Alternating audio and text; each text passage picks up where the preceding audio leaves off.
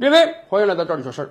知名打假人王海最近又火了一把啊，在他的推动之下，辛巴团队终于承认了他们燕窝产品是造假的，而且拿出了六千多万来退一赔三。辛巴这一役胜利之后，王海最近又把矛头指向了京东。王海说啊。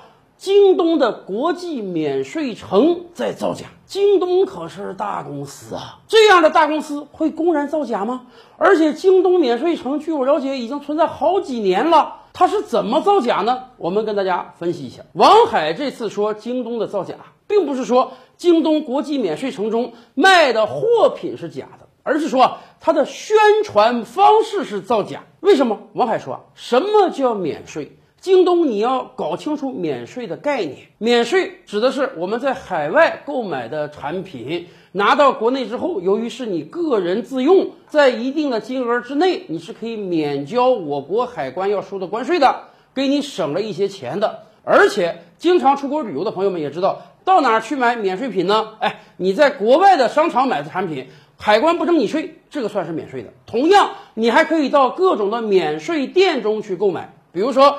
在飞机航班中，空姐可能给你推销免税品。回国之后，很多城市都建有各种各样的免税店，但是这种免税店即便建在繁华的市中心，也不是每个人都有资格进去的。什么样的人可以到免税店购物呢？在过去一百八十天之内有过出境经历的，你拿着你的护照，护照上面有你的出境时间，给免税店的店员看，符合规定的，在规定限额之内，你可以在这个免税店中买东西。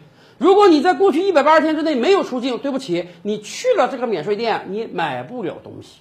那么，京东国际免税城是怎么一回事？它是免税店吗？需要有出境经历才可以去买吗？不是的，咱们每个买过东西的人都知道，你去他那个京东国际免税店，你是可以随便挑选物品的，你不需要告诉他我在过去一百八十天有没有出境经历，你只要在购物的时候提交上你的名字和身份证号就可以了。其实，京东给你提供的是跨境购物的服务，你人没有出过国，但是呢，你可以在网购平台上。直接购买境外的产品，然后人家给你邮寄到家。这种产品由于是跨境直接交易，所以也免除了部分的关税，而且每个人每年有一定的免税额度。因此我们在购物的时候，人家都要填写你自己的身份证号。但是这种购物方式应当叫做跨境购物，而不能叫做免税购物。它跟我们惯常理解的免税店是两码事儿。所以，王海这次矛头直指京东，说你是在宣传造假。